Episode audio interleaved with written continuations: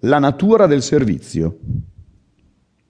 Abbiamo visto che per servizio si intende un insieme di attività svolte in interazione col cliente e che generano valore per il cliente stesso. È una definizione ampia che introduce due concetti molto importanti.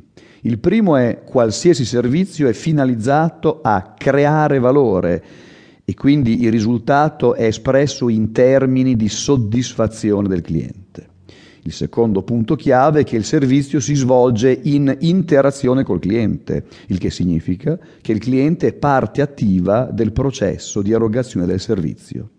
Per comprendere più a fondo la natura del servizio è anche importante sottolineare in che cosa il servizio si differenzia dal prodotto. Tre sono gli elementi che operativamente caratterizzano il servizio.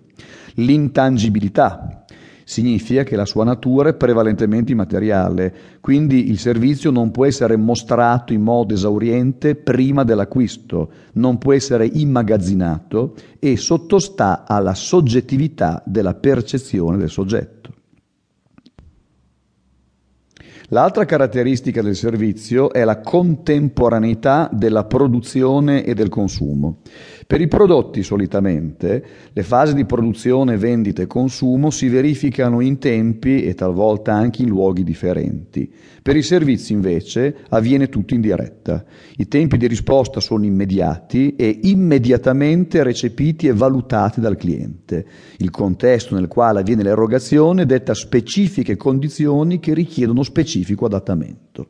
Infine i servizi sono caratterizzati, come anticipato, dal coinvolgimento del cliente nella produzione, ovvero il cliente è coprotagonista dell'erogazione del servizio, la può influenzare nel bene o anche nel male.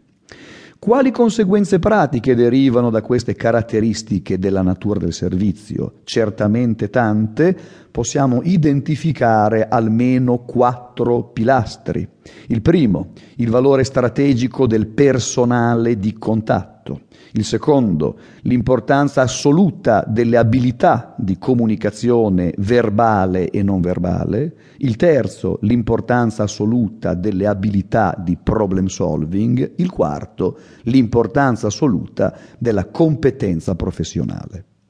Certamente deve essere ben presente anche un quinto pilastro, il pilastro aziendale. Le persone devono essere motivate a tenere il comportamento desiderato, devono trovare nel proprio responsabile un esempio da seguire, devono trovare un'organizzazione e degli strumenti che supportino il lavoro quotidiano.